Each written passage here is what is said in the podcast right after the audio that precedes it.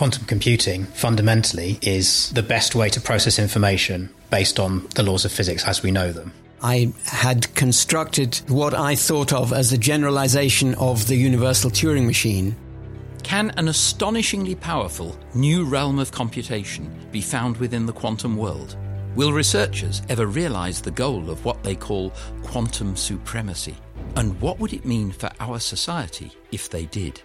From its fundamental building blocks to the ultimate goal of a truly universal quantum computer. Join me, Oxford Professor of Philosophy Peter Millican, as I explore this and many other questions on the Future Makers podcast. Available today from wherever you listen to podcasts.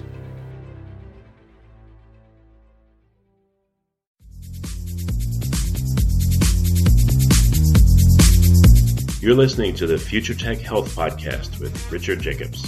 Until I reached age 40, I never realized the obvious that we all have medical issues, or we at least have a family member or close relation that had, has, or will have them in the future. Medicine and biological systems are the final frontier. Until we've conquered death, figured out how life began, cured cancer, and understood our purpose in the universe, there's a heck of a lot to talk about when it comes to our health. Future Tech Health means I'll be covering futuristic topics that are actually already in clinical trials or even starting to appear on shelves or by prescription or available for your own use. We dive deep into stem cells, CRISPR Cas9, the science of sleep, epigenetics, medical testing, cancer, ketogenic diets, stem cells, aging, regenerative medicine, and more. My goal for you, the listener, is to learn from these podcasts. You may very well learn something that may change the course of your life for the better, steer you towards a new career, or give you insight into addressing a serious medical problem. Remember, however, this podcast and its content is informational in nature only. No medical, tax, legal, financial, or psychological advice is being given. If you enjoyed the podcast, please listen, subscribe, like, and share it with friends. Thank you. Hello, this is Richard Jacobs with the Future Tech, the Future Tech Health podcast, and I have uh, Michael Skinner, PhD, He's a Eastlick Distinguished uh, Professor, Center for Reproductive Biology, School of Biological Sciences at Washington State University. Um, he's also a professor at the School of Biological Sciences. Uh, he did a BS in chemistry at Reed College in Portland, Oregon. Um, and we're going to be talking about um, how environmental toxins um, affect people uh, epigenetically and sounds like uh, through multiple generations. So we'll get into that in a second. But uh, Mike, thanks for coming. How you doing? No problem. Thanks very much. Yeah. So would would you um would you mind restating what I kind of you know barely was able to enunciate? What what is your work focus on right now? Uh, so I was uh, our research over the past few decades is centered around reproductive biology, but in the uh, for in the let's say early 2000s, late 1990s, we actually came across an observation that if you expose uh, gestating female that you don't simply affect the offspring, that it can be passed for multiple generations. And so this is an area called epigenetics, and we call it epigenetic transgenerational inheritance, and it has a pretty big impact on biology in general. And so our research now is really focused around that activity. So are you trying to find out what kind of uh, toxins can be passed on to future generations versus not? Uh, well, it's it's uh, so the area is called sort of environmental epigenetics, and we're interested in all exposures, and so that includes, let's say, your nutrition. Uh, if it's a plant, then it's uh, temperature and drought. Uh, there's lots of environmental factors, smoking, alcohol, and so lots of things that we are exposed to. One of which, a big class of them, are environmental toxicants, chemicals, and so forth. We have hmm. focused our our research around the toxicants uh, because that's what we sort of started out with, and that's a big area. But on your on a daily level, your primary exposure is your nutrition in terms of what you're eating. Right. And so, and that's also been shown to induce this phenomena as well. So, um, if you look at all the possible insults or exposures that people have, um, what percentage of them, as a hard question, are heritable, meaning they're going to be passed on to future generations. Do you have any any sense of that? A lot of them, a few of them. Um, it's a much more of a.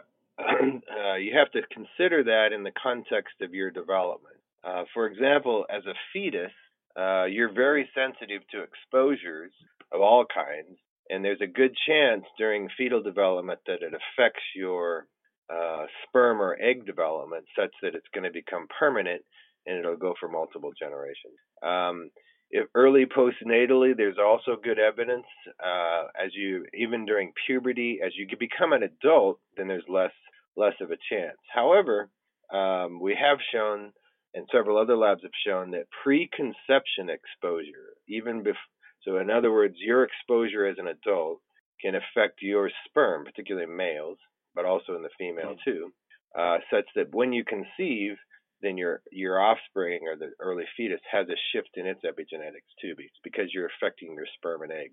So it's it's um, it's become much more prevalent than we realized, and in fact, everybody's that's pretty much uh, dozens of labs that have tested it, they've generally found transgenerational inheritance. Hmm.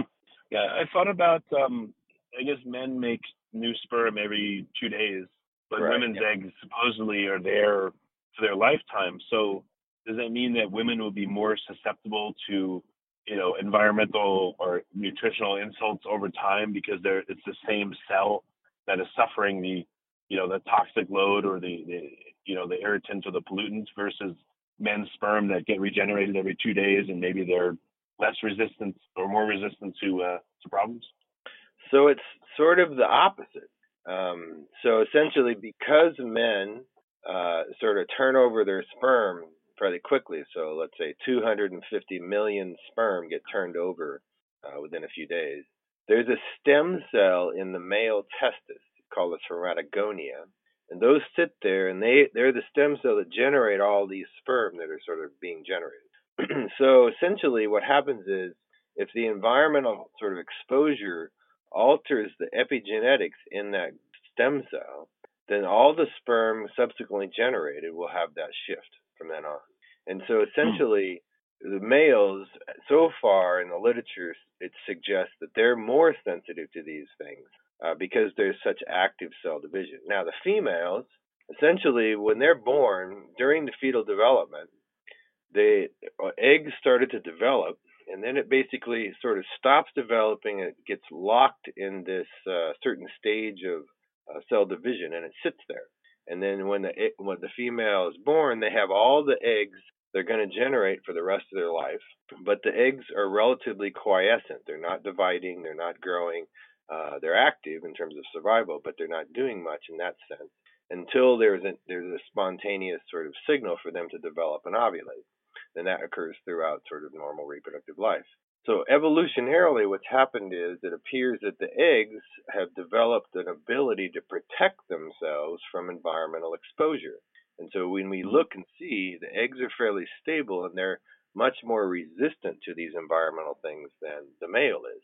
So it's sort of the opposite um, uh, in terms of okay. just gametes. Uh, however, the females that are pregnant the fetus is probably the most sensitive. So it is a little bit of a female orientation in terms of the pregnant pregnant mother, uh, because that fetal development is very very active. So are these, uh, you know, if we're talking about men, let's say, uh, you know, I'm, I'm 25 years old and I start smoking, and then I smoke for a year and I stop, and then when I'm 27, you know, I, you know, I, you know, I, I conceive with my wife, and then we have a child. Do you think the damage of the smoking is, let's say, reversible if it stops for a period of time, or you know, are a lot of these changes, these epigenetic changes, permanent? Any characterization there? So um, there is evidence for smoking promoting transgenerational inheritance. Uh, so far, there's not been. There's a little bit of evidence in humans, uh, which I can go through in detail, but there's a reasonable amount of studies in rodents which shows that it becomes transgenerational. There was a now in terms of the time of smoking. Um, there's some information showing that smoking during pubertal period, early to earlier life, will actually be much more detrimental to permanently programming your sperm, such that later in life, essentially, you're going to have passed on these sort of effects. If you were smoking as an adult, like let's say 25 or 30 years old, for just a few years, and then basically tried to conceive five years later, there's less information on that. Um, however, essentially that we, there is evidence that the smoking can affect your germline, and so, but I've not seen any any studies to show how what's the duration that if you only did it for a year and then stopped. I, I just don't. I can't answer that question uh, because mm. it's not been really done. Has anyone tried to do um, epigenetic breeding, meaning uh, you know deliberately having the males of a certain species do X, Y, and Z right before they, you know, they're gonna, you know, mate with the female to deliberately sure, sure. create children of a certain way and and selectively breed multiple generations along a path and see if the if you're doing it based on epigenetic changes, uh, if you get a different kind of creature. Sure. Um, it's not been done. It's been done, but it's mostly been done to see what the phenotypes of the offspring are going to be generationally. It's not like we can predict per se that this is going to happen, and so we'll do breeding to sort of try to get this or that. Um, but they have done the experiments to show that you know if you basically have an exposure, you know that what's going forward. You can either crossbreed with something else and basically see a disease developing. it's not predictive enough yet to sort of try to do it intentionally type thing. The most uh, uh, where that's sort of been done for male exposure is either caloric restriction uh, or high fat diets, particularly high fat diets. So if a male has a high fat diet, is obese, and even if it's not obese, if they're on a high fat diet, then essentially they can pass metabolic characteristics to their offspring, particularly in this case, the male has an ability to transfer metabolic sort of activity or abnormalities to the female offspring and then they will develop metabolic disease as they grow up, and that gets passed to subsequent generations as well through the female. And hmm. so, but it's not really a predictive thing yet. I wouldn't be surprised if, you know, within the next five to 10 years, we start doing those little more predictive sort of things, but we just don't have enough baseline information yet to make the predictions. Yeah, to you, what are the most surprising, uh, you know, epigenetically heritable changes that, that you've observed? Well, the surprising thing is that it occurs. in other words, well, right. so um, you have to realize when we first published the first paper on this back in uh, 2005, um, and we basically had been doing studies for five or six years before we published because it was such a out of the box phenomena. I wanted to make sure it was real. But essentially, what we're just what we're describing and discussing is a non-genetic form of inheritance previously, and the most predominant paradigm is that inheritance only occurs through genetics and the DNA sequence. To have the ability of the environment to change epigenetic marks on the DNA without influencing sequence and ha- that would become heritable was a major shift in how we think biology works and and we didn't really and there was a lot of opposition initially because there were people just outright knee jerk reaction against the concept because it didn't fit genetics. Hmm. and so um, so that's the really the surprising thing. Now subsequently if you think about the fact that the environment has an ability to influence your how your DNA works independent of sequence and can change the phenotypes or the traits that you have this impacts pretty much all of biology has a very significant yeah. impact on evolution, has a big impact on where we think disease may come from. This could this really does change the idea of it simply being a genetic centric sort of view of just your DNA sequence to a much broader view where the environment has to be considered as well, which we really didn't do in the past. Yeah, because I had recently read a book on epigenetics, and uh, I guess the theory was that, you know, for instance, when sperm and egg combine, um, all the past epigenetic marks are wiped out, and none of them survive that. But it sounds like uh, some do. Right. Yeah, and so the the evol- uh, evolutionarily, we've developed uh, a couple of times during development where uh, one of the things that we study and that's that you're mentioning is called DNA methylation. These are small chemical groups, methyl groups, get, get attached to the DNA sequence at a very very specific sites and that basically has the ability to turn genes on and off depending on where the sites are and the level of DNA methylation. And so it has a major impact on how the DNA functions. Okay. And so the environment now we know has the ability to change that methylation patterning to then cause the effect. So during development, what happens, let's say, when an egg and a sperm come together at fertilization, one of the first things that happens after a cell division or two the DNA methylation starts to get erased and removed. So after about four or five cell divisions, there's a much lower level of DNA methylation. It's not zero, but it's much lower level. And that's thought to reset the epigenome or the genome so that essentially those previous things got erased. Okay?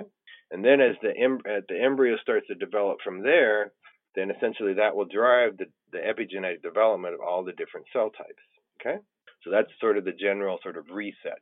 However, there is a set of genes that's been known since the 90s that actually are protected from that DNA methylation erasure, and those are called imprinted genes. And we know we knew back in the 90s that there were about 100 of these imprinted sites, and those those are protected, and they go keep going because of that from generation to generation.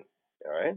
So what, what appears what we've done is induce the appearance of a whole bunch of new imprinted like sites, which then are protected from this erasure, and they get passed from generation to generation.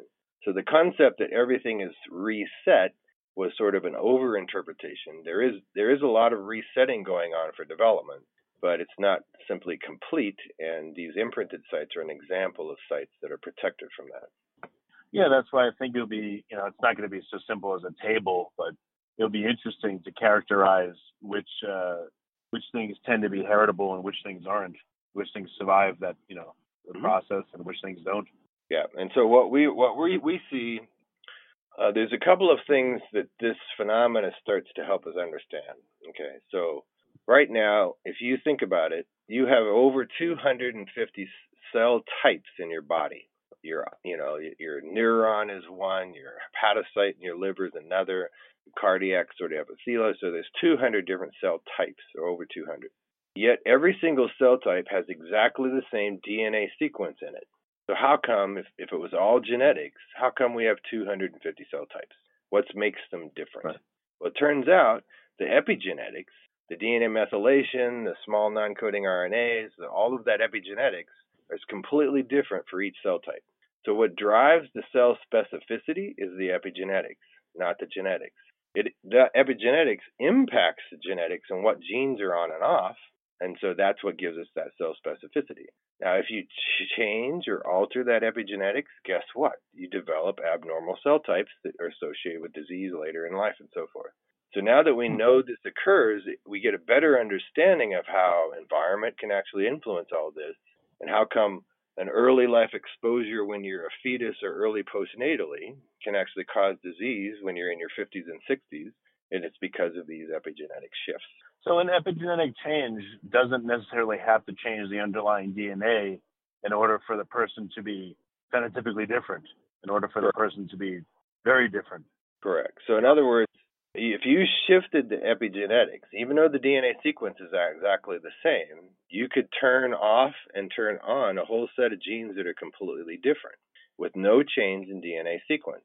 So it, it turns out that what we what we're talking about is a concept that developed in biology over the past 100 120 years now and it's called genetic determinism. The idea was that the dna sequence uh, drives biology. In other words your sequence drives what genes are there what genes are on and off and so forth. It was all a genetic based idea okay?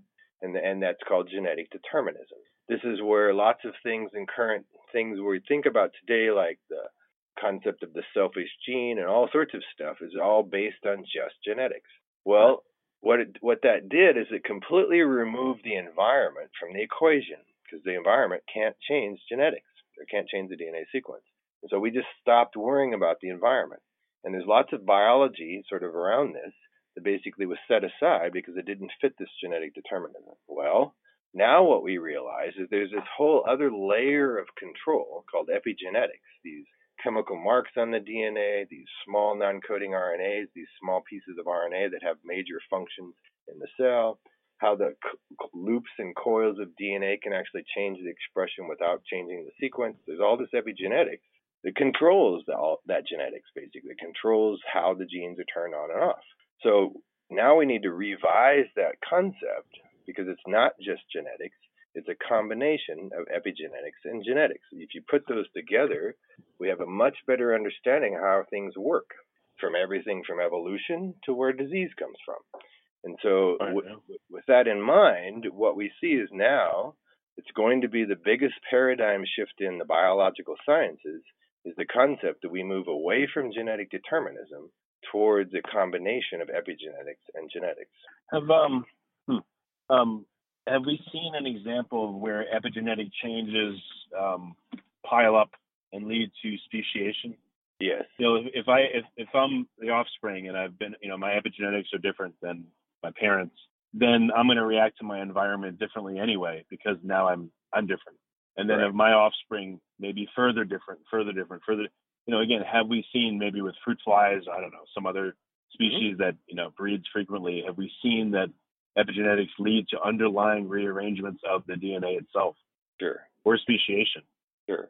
So we did a, a few of the first studies in that area because we sort of came across this earlier.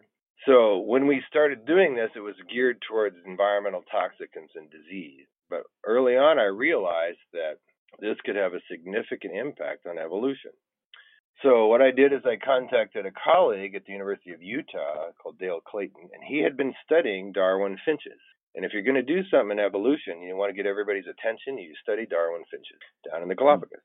So we went down and we actually collected a number of different species of Darwin finches. Okay, now Darwin finches is one of the examples. There's 16 species of Darwin finches, and they've literally developed over the last million and a half to two million years. All 16 species. That seems like a long time, but in evolution context, that's actually pretty pretty. That's a rapid evolutionary event.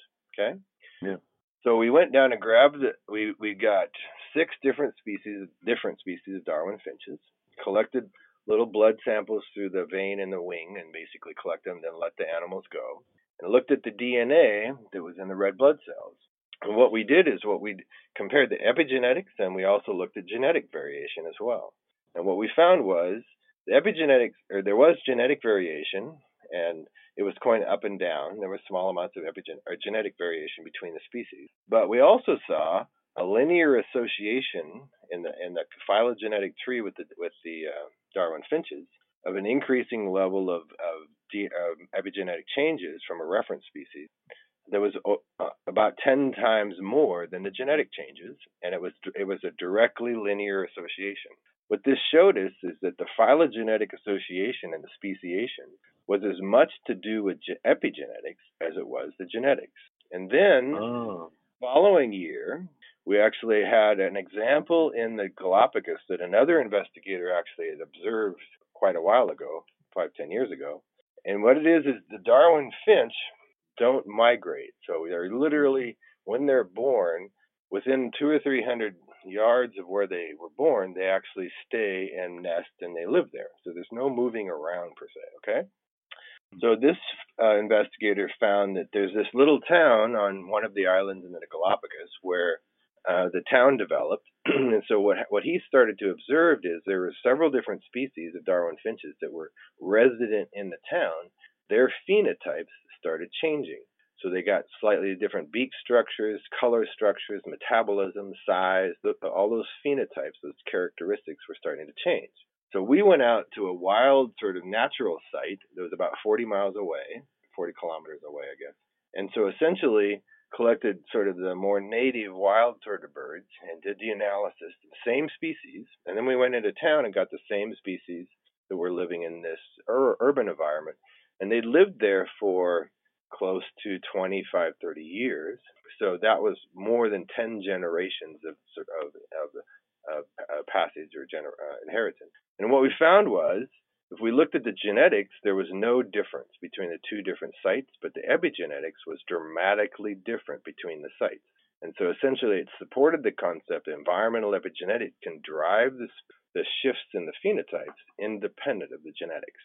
So those hmm. that suggested that the speciation that potentially might occur over time can be driven by environmental epigenetics. And this really does fit a concept where if a if you had two uh, populations of the same species and there was a major sort of event where the environment was completely different for one versus the other. Maybe it went from a cold environment to a very warm, isolated environment, and foodstuffs that they worked that they would survive on and so forth would shift. That eventually, over time, you could develop a speciation event. And that's exactly what this suggested with using the Darwin finches. Since then, a number of investigators have taken a wide variety of different species and done the same type of thing and are seeing the same issue where there's these epigenetic shifts. And so, yes, I think what we what we find is in speciation, environmental epigenetics plays an equally important role as any genetic change. But have we yet seen the appearance of a new species? And when I say species, I mean it can't breed with the correct species that it came from. Have we seen that much of a difference happen yet? We've seen phenotypical changes, but but how different has it gotten? So there have it's because the time it takes to get a speciation event. Well, all we can do is like the Darwin finch. we take different species that are we know exist, and then we look at the shifts in the phenotypes in those. Okay, we can do this in some different species, but no one has really yet tried to do uh, speciation in a finite period of time. You could do that in some of the other organisms, like potentially Drosophila or the, the fly Drosophila or a, a, worm sort of thing like C. elegans, sort of see if you get a speciation event. Uh, because there's a really rapid and short short lineage or generational time, and get it's a really rapid experiment, and go out hundreds hundreds and hundreds of generations and see what happens. But so far, nobody's really done that yet. But the evidence that the, coming in from the literature is if they see these phenotypic shifts, like we've seen with the Darwin finch that I gave you the example of, basically we're finding the epigenetics is what's correlating with those phenotypic sort of things, which eventually would lead to mm. it to a phen. Now, what I've just talked about for evolution people, this is a big shift.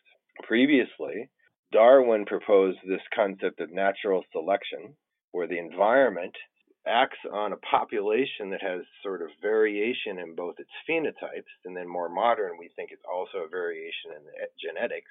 And so then there's a natural selection event, and a subpopulation will survive, and the rest will die, and that will drive this evolutionary process. So this is called natural selection. Neo Darwinian evolution was back in the early 1900s. They said, well, if you shift the genetics, the DNA sequence, then that will drive that the population variation that we're looking at. Okay, so uh, and so this, it's sort of now a more of a neo-Darwinian, where genetics is driving this response to natural selection. Now Lamarck, 50 years before Darwin proposed his theory, proposed a theory of evolution that was slightly different, and there were several people at the same time that were starting that process. But da- da- Lamarck actually proposed that here's an environmental stimulus which acts on the organism that can change the phenotype in a heritable manner. It's inherited.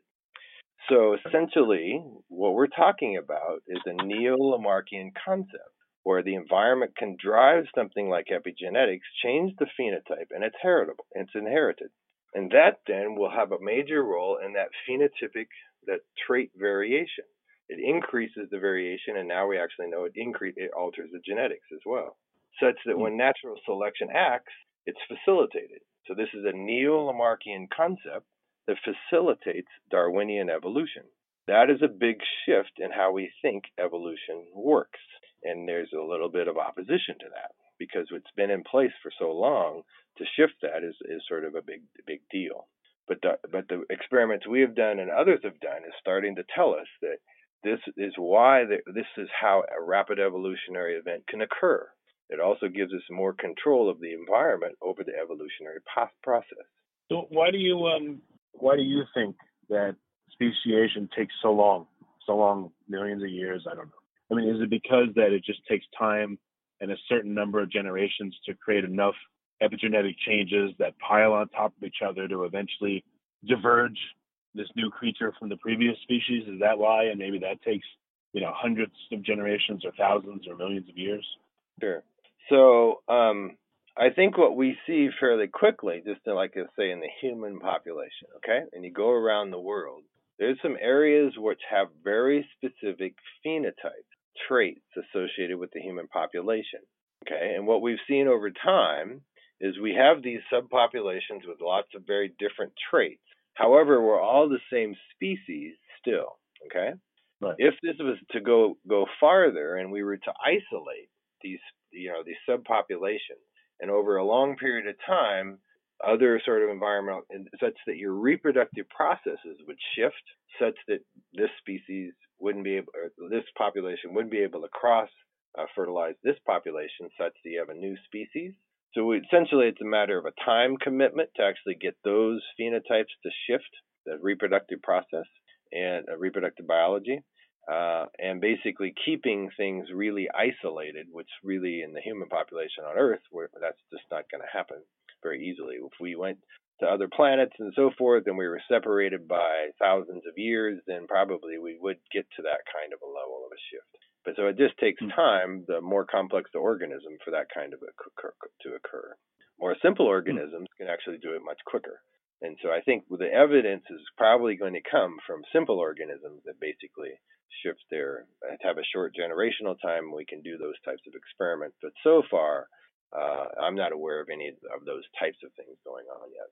Is that because of a lack of interest or a lack of belief that it'll actually work, or you know?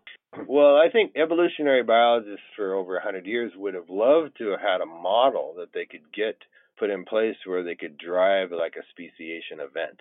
Okay and I think their their efforts had shown that essentially it's very stable and it takes a lot more time to actually get that to occur.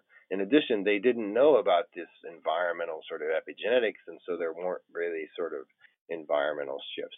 In the plant sort of field, there's a few examples of such things sort of developing.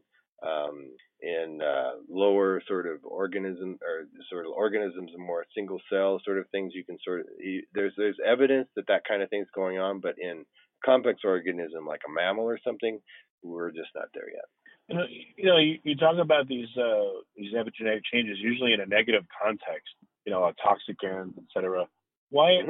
why aren't there more examples of positive changes or are they just not needed you know is the current state of let's say humans in our environment is that optimized to the point where it's not likely to improve it's just likely to be best adapted to current conditions. So it would right. take a big change in conditions for us to adapt. Otherwise there's no i guess drive to do it. And maybe that's why there's there's very few positive changes because maybe we're optimized or other creatures are optimized for the current environment they're in. I don't know. Well so in our studies we do see uh, interesting phenotype. So yes, we'll take an environmental toxicant, okay, like DDT, okay, um, or let's say this fungicide vinclozolin or something, this agricultural fungicide vinclozolin. So we promote this transgenerational effect. So three or four generations later, we have these phenotypes that we're looking at, these traits. And so essentially what we find is yes, most of the animals will start to develop increased disease frequencies and so forth from those exposures. Um, but some of those traits that we look at are, it's easy to see a negative thing. It's much harder to see a positive thing. But let me just give you an example. So when we start looking at behavior in the animal, and we study we study rats, we can look at the behavior in the rat sort of situation. What we find is the females develop oftentimes an increased level of anxiety. Okay, overall, like 90% of the females have an increased level of anxiety. Uh, the males, however, have a decreased level of anxiety there, and they're higher risk takers. Okay, and so that's just the traits we see in a number of different examples. We see this where the majority of the animals have it. So in a norm, and so evolutionarily in certain settings, having an increased being an increased risk taker and a lower level of anxiety certainly could be considered a positive phenotype. So in, in our society today, what do we see from the 1950s and 60s versus today. We see people jumping off mountains with skis. We see lots of sort of higher risk taking sort of activities. And could it be that in the, from the 1950s to today, that's what's sort of being put in place this lower level anxiety and higher risk taking. Now, whether that's a positive phenotype or a negative phenotype, it's probably more your interpretation. But essentially, I think there are changes going on even in humans where these types of shifts are, are could be observed, and that's the sort of thing we see in our animals. Now, on the flip side, what we always have had was approximately 10 to 15 percent of our population of animals never develop disease. They're basically resistant to any change. We haven't studied those animals carefully, Uh, but essentially, a lack of disease and having a subpopulation that has this phenotype that it's resistant to all these things could be definitely a positive positive uh, uh, sort of characteristic. So it's just that we probably haven't studied the phenomena long enough to sort of pull those positive things in yet. We're there, we're still in the in the stage of describing that the phenomena still that exists, and there's lots of people doing this in different model systems and so forth. But I think we'll get to eventually the question of what are, what are the positive phenotypes that we're seeing. We just haven't got there yet. Maybe um, I guess it's you know they say necessity is the mother of invention. So I guess adversity is the mother of uh, of epigenetic change. So I guess you know let's say if um, again if I smoke and it affects my children and children's children, it affects you know two to three generations of my offspring. Eventually, if they don't smoke, the uh, the negative consequence seems to go away. Is that right? Now you mean the, you mean subsequent generations don't smoke? Yeah, if sub, you know if I smoke, I affect again the next few generations, but the subsequent generations don't smoke. Do we see a regression? Do we see a um, you know uh, an unwinding of the negative uh, sure. phenotype due to the smoking after a certain number of generations? Smoking, we haven't haven't studied that type of thing, but so let me give you a couple examples. In plants, um, this is kind of a cool experiment. So about 250 years ago, uh, there was a fellow named Linnaeus. Uh, in, uh, but Linnaeus was one of the first true botanists, and he studied this concept called taxonomy, discovered that. Okay? So Linnaeus uh, was also the first one to, to store these plants for a long period of time. So Linnaeus did an experiment where he did a heat exposure to a plant, a flowering plant. And what he found was he did a heat exposure, and the next generation had a completely different sort of flowering phenotype. And he carried it out a couple generations and studied that, and he kept the plants. So it was an interesting environmental change that was observed. In uh, around 2000, uh, an investigator actually that plant had been propagated for since that 250 years ago, and so essentially, well over a hundred generations, the same phenotype was there. So he went in and actually pulled that out and found by looking at the flowering phenotype, excuse me, an epigenetic change in that flowering t- phenotype. And because Linnaeus had kept the first series of plants, he went back and got a sample and actually showed that the same epigenetic uh, uh change had occurred there. It was a DNA methylation change. And so that showed an example in plants going out 100 generations. And so this phenomena doesn't really go away necessarily. And that same sort of phenomena has been shown in fruit flies, uh, which basically a wing structure change goes like hundreds, if not a thousand generations. And the same thing for in, in C. elegans being carried forward over 50 sort of generations. In mammals, it's very difficult to do those long-term experiments. We get it out to sort of five or six generations. We still see the phenotype, but it's really hard to get it out to certainly 100. Um, but part of the activities now in several labs is to take this out as far as we can. What in general we don't see is things disappearing. Okay, so it's not like the epigenetic inheritance isn't stable. It actually is very stable. However, mm. your experience in subsequent generations, your diet, what you're doing in your subsequent generations, what new things you're exposed to, or whatever, can actually counterbalance things such that the overall phenotype gets changed. And so those are things we're just starting to get a feel for. Um, so it's it's this is kind of uh, where I usually sort of step up and say, uh, this is pretty doom and gloom. Your and your great grandparents basically got this exposure. It's going to potentially affect your disease condition, and you're going to pass it on to your great grandkids. And there's not a, potentially a whole lot we can do, and so that's pretty doom and gloom. So, however, uh, maybe that underlines the importance of looking for ways to positively epigenetically change yourself. Sure, sure. Not just to undo the stuff, but to put you and your descendants in a better direction. Why not sure. look for that? Yeah, no, I, I suspect that, like I said, you're you're absolutely right. So, what what our parents were exposed to in the 50s, 60s, and 70s basically will affect you know the grandparents or the grandkids in the next uh, now and in the next decade or so. And if they actually change their characteristics today, if we clean up our environment a little bit, potentially things could get shifted. Okay, now this the positive side, however, that I'm going to tell you is a little bit different. So essentially, we now know this stuff is occurring. This these phenomena is occurring. So essentially, we know that there's these specific epigenetic changes that are linked to these phenotypes. So I can go in right now, and we've done this in animal models, and we're now starting to do it in humans, where we can show that this disease directly correlates in a very high frequency event with this shift of a set of epigenetic changes, these DNA methylation modifications at very specific sites in the genome. And we've done this now with several different diseases to the point where what I would suggest we're going to have is in the future, when you're in, in your 20s, you're going to actually go in and get your epigenome mapped. And mm we'll map these epigenome sort of changes and see what kind of correlations we have with various diseases, such that you know now that you're susceptible to get, let's say, cancer or arthritis or something later in life. You won't develop it in your 20s, but when you're in your 50s and 60s, you will. Okay? Well, it turns out today we don't have those types of molecular markers we tried to do it with genetics, but it to a degree has failed. The frequency of these genetic changes is so low, generally it's less than 1% of a population with the disease that has a correlated genetic change. So the majority don't have that correlation. But in epigenetics, what we see is the majority actually do have these epigenetic shifts, at least in our animal models. So because they, we know that you, we use these diagnostics, this would allow preventative medicine to occur. So in other words, you would you could you could change your diet, your nutrition, and all that sort of stuff, your exercise, everything else, to help prevent this disease from developing later in life. But we also have a whole series of therapeutic treatments that potentially can be preventative. So the best example is, let's say, with breast cancer.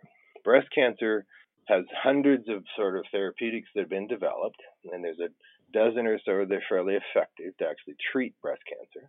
Uh, but a, com- a, couple of them aren't that great. Like one of them that's well used now is called tamoxifen. Tamoxifen is a compound that was used to try to treat breast cancer, but it's not really efficient once the disease develops. Now, however, if you actually took tamoxifen for a short period of time, maybe three or four years in your 30s, you get, they've actually starting to understand that this will delay the onset of the breast cancer by maybe 10 or 15 years and or prevent it later in life. That's called a preventative therapeutic. The problem is we don't know who to give it to in terms of which women are actually susceptible for breast cancer on a molecular level. So with epigenetics, we might be able to do that. So essentially, in the future, this is going to really revolutionize medicine in the sense we'll become more of a preventative medicine strategy to try to uh, fix those things later on. So we may not be able to fix the problem of environmental epigenetics, but we may be able to treat it through these preventative approaches, at least for a human disease, basically. And so that's the positive side. Just knowing this exists allows us a whole new sort of approach to medicine. We'll become less reactionary medicine and move to a more preventative medicine. Okay. Can can we uh, epigenetically? I guess the word's not sequence, but profile someone. Can we do that? And and have there been studies that have looked at the epigenetic profile of a creature and how it changes over time? Okay, so yes, we can epigenetically profile an organism, and we do this all the time. So when we do the analysis, like our rat studies to look at these environmental chemicals, we we we're, we're essentially profiling their entire epigenome when we do the analysis to show the epigenetic changes. Okay, so yes, you can do that. But you remember I told you there's 250 cell types in your body, and every That's cell right. They're all different. Yeah. Different. You cannot use a mixed cell population. So normally you try to use mm. blood, but there's 25 different cell types in blood. So if you have subtle shifts in the blood populations, you won't get an, a, a reliable answer. So you have to use a hmm. purified cell type, and that's what we use, usually use. So if we do a sperm analysis, it's purified sperm. you, in humans, the mm. easiest cell to use is a buccal cell, your cheek cell, because that's about 98% pure when you actually collect it. And so essentially, you can do that. It's just it, we have to shift away from this concept that it's going to be a blood analysis. It's not. We're going to have to ch- use purified cells. If you do that, then yes, you can get a good profile in terms of a correlation. Okay. And so essentially, yes, I think the technology is there to do that. It will be improving, improving overall. And what we find that's different from epigenetics and genetics is genetics, as I mentioned, the DNA sequence mutations are very a low frequency event. It's very rare. And so, in terms of its correlation, Whereas instead, of the epigenetics has a really high correlation, uh, where in our in our situation, every 100% of the animals with a specific disease has a shift in this specific set of epigenetic marks, and it's in every single animal. So I think it's going to be eventually a better diagnostic for disease for us to move forward than genetics. Not that the fact that genetics isn't important, it's actually critical. It just doesn't have the changes that can be as use, useful as the epigenetic. Right. So I guess this would be impossible to do in a person because of all the different cell types. But I, I don't know. What if what if you took uh, someone's cells and you made them into uh, you know induced pluripotent cells and then differentiated them along each pathway they possibly could take to make all the tissue types or all the cell types and then profile each epigenetically. Well, well, a, yeah. No, no. Essentially, what what you need um, is a marker cell. Okay, so if there's this, if you're inheriting this epigenetics, okay, mm. that affects if you let's say through this the only way you're going to inherit anything from your parents or your you know grandparents sort of X or anything like that is going to be through the sperm and the egg. No other cell provides any kind of inheritance process on a molecular level from one generation to the next. All right. So when we do, when we find that the sperm or the egg has this shifted epigenetics, essentially the, the next organism or the, or the offspring will basically have this uh, essentially effect such that the early embryo, you have these stem cells in the early embryo called an embryonic stem cell. This provides the basis for every cell type in that organism. So as those start to develop, that develops everything from your brain to your foot. Essentially, every cell type comes from that embryonic stem cell. So if, if the sperm or egg has a shifted epigenetics, then essentially this, the embryonic stem cell will have a shifted epigenetics and a shifted transcriptome, a gene expression. So every cell type basically has this shift in your subsequent population, and then when that individual produces and goes through the for the sperm or the egg, the same sort of thing happens to the next generation. So that means every cell in your body has been affected because it started very in the very beginning of embryogenesis. All right, what that means is you just need a marker cell. And so your buccal cell, your cheek cell, because of the epigenetic shift, if you're susceptible for breast cancer, potentially there's a mark in there that's going to tell you that, even though it has nothing to do with the breast cancer, but that mark of that early effect is there. And so essentially, oh, it, I thought that the epigenetic marks occur as the cells differentiate. Are they predictive from just the uh, the initial sperm or egg cell? We can get a predictive thing from the sperm and the egg cell, but you can also get it early in life from a purified somatic cell, like a buccal cell as well. And so, or some you purify a cell, like we've done monocytes from the blood. so essentially, you can take it at any stage of development. You're going to have a shift in the epigenetics, and so, so essentially, you're going to basically use that as a marker cell, a biomarker uh, of a variety of different diseases that may develop later in life. Yeah, because if it, if you know if I take a cell from my cheek now, you know I'm an adult. I mean, it's first of all it's differentiated. Second of all, it has whatever epigenetic marks it has. But how would you know what what the other cell types in my body, what markers they have, what what they've accumulated? How would you figure that so, out? Or if you took however, a sperm cell of mine, how would you figure it out? If you took, let's say, a thousand uh, women with breast cancer, okay, and you did the epigenetics on their cheek cell, the buccal cell, uh, more than likely, because this is what we started, seeing, there's going to be an epigenetic signature that correlates with all uh, of those individuals. Now, if you take go to the control population, you don't have that signature. All of a sudden, you have a diagnostic for the susceptibility to develop breast cancer. Early in life, you have the same signature when you're in your 20s. You know what I mean? So you you what you've done initially is reprogram and shifted the epigenetics, and because of that, now you have certain susceptibilities later in life to develop disease. And the marker cell is simply telling you that there's that shift. It's not involved in the disease development itself. It is it, it's uh, the mammary epithelial cell in the mam- in the mammary gland has this shift that basically is potentially causal in the onset of the breast cancer. But it, it's different from what's going on in your buccal cell. So you're you're simply oh, using yeah. diagnostic to sort of say, here's a susceptibility for this particular particular disease. We've done it with a series of different cell uh, somatic cell types, and we've done it with the sperm as well. And so, and okay, so if I'm exposed, if I'm exposed to, I'm just smoking again. Okay. If I'm exposed to smoke, all the cells in my body, you you you're saying will undergo an epigenetic change, but because of the particular gene expression, the different cell types, only certain types will be affected in an outsized way, yet they will all be affected and changed epigenetically somewhat? So it's not your smoking. If you, let's say you smoked as a teenager for most of your teenager years, okay? What that's going to do is potentially change that stem cell for the sperm that's in the testis. Okay, so the, okay. the sperm being produced by the testis now have a shift in their epigenetics, and it's programmed, and it'll be there for the rest of your life. When you have a child, and that sperm now change carries forward to the next generation that change in the epigenetics. Your children and your grandchildren will now have this shift in every cell in their body and it's linked to that exposure that your grandparents had. So then that's when it's going through the sperm it's changing the early embryo and now all the cell types have this shift and different susceptibilities will develop in disease later in life. That's what we're potentially diagnosing so it's not in you what you are exposed to, it's in your children and grandchildren. But is that what you see? That even in the offspring that every cell is affected, even though it will differentiate subsequently and it'll they'll all have different epigenetic marks and everything, they're still all affected in some way? So we've looked at eight purified cell types from the prostate, testis, ovary, the buccal cells, a number of different tissues. And yes, in every single one, we see an epigenetic shift that's very consistent within that cell population.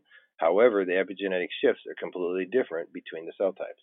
But somehow there's an underlying signal that says that they were all affected by, they're all affected differently, but they're all affected. Well, essentially, this is the way you think about it.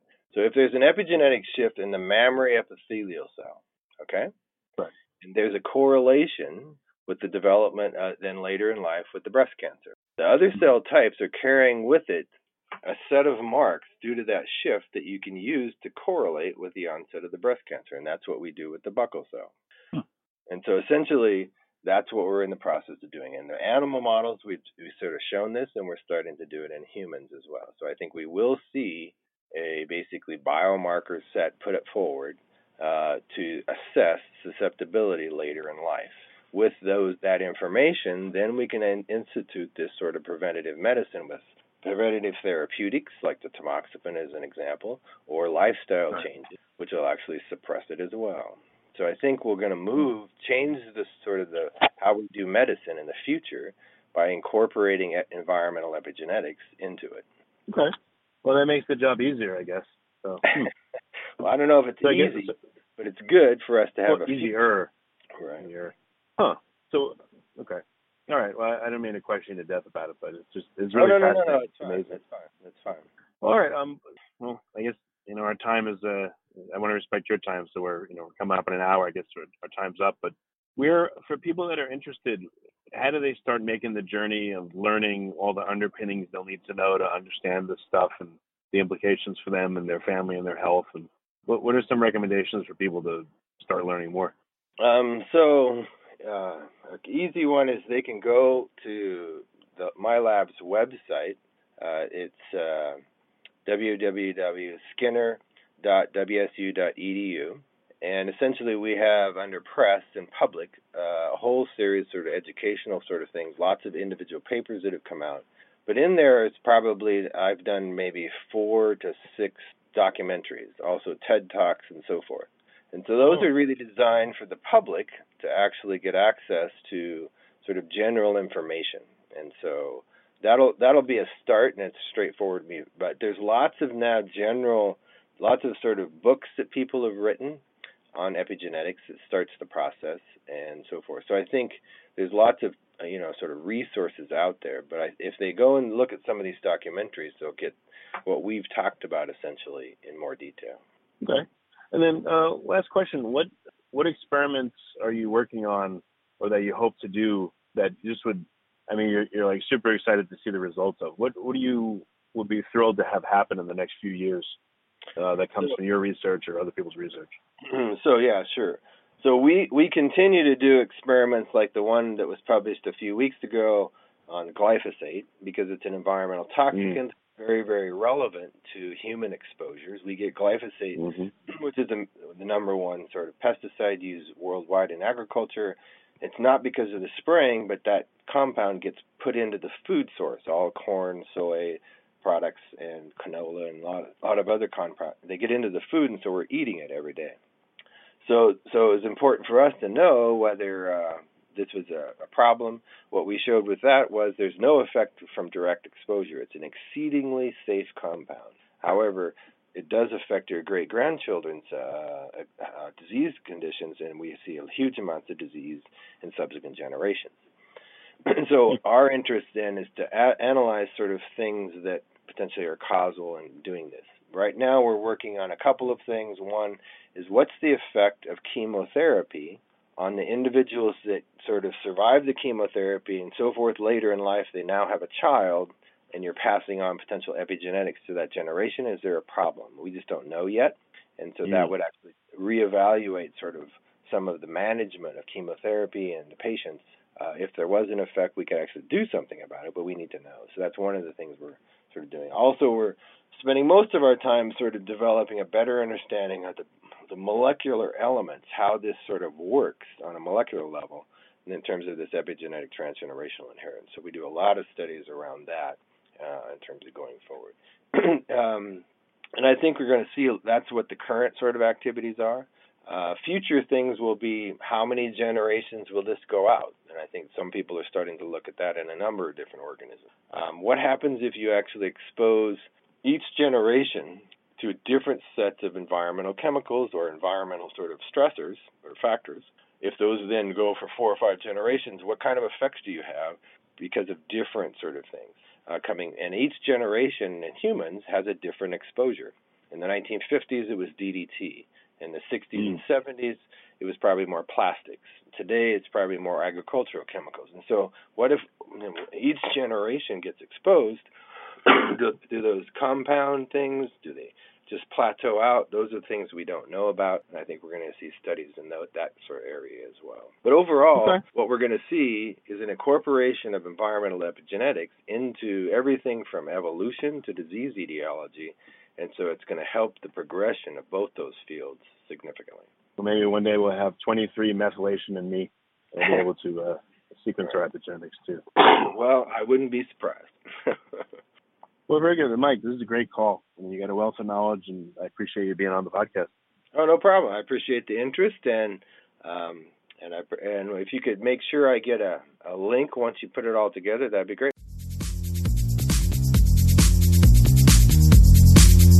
You're listening to the Future Tech Health Podcast with Richard Jacobs. Until I reached age 40, I never realized the obvious that we all have medical issues, or we at least have a family member or close relation that had, has, or will have them in the future. Medicine and biological systems are the final frontier. Until we've conquered death, figured out how life began, cured cancer, and understood our purpose in the universe, there's a heck of a lot to talk about when it comes to our health. Future Tech Health means I'll be covering futuristic topics that are actually already in clinical trials, or even starting to appear on shelves or by prescription, or available for your own use. We dive deep into stem cells, CRISPR Cas9, the science of sleep, epigenetics, medical testing, cancer, ketogenic diets, stem cells, aging, regenerative medicine, and more. My goal for you, the listener, is to learn from these podcasts you may very well learn something that may change the course of your life for the better, steer you towards a new career, or give you insight into addressing a serious medical problem. Remember, however, this podcast and its content is informational in nature only. No medical, tax, legal, financial, or psychological advice is being given. If you enjoyed the podcast, please listen, subscribe, like, and share it with friends. Thank you.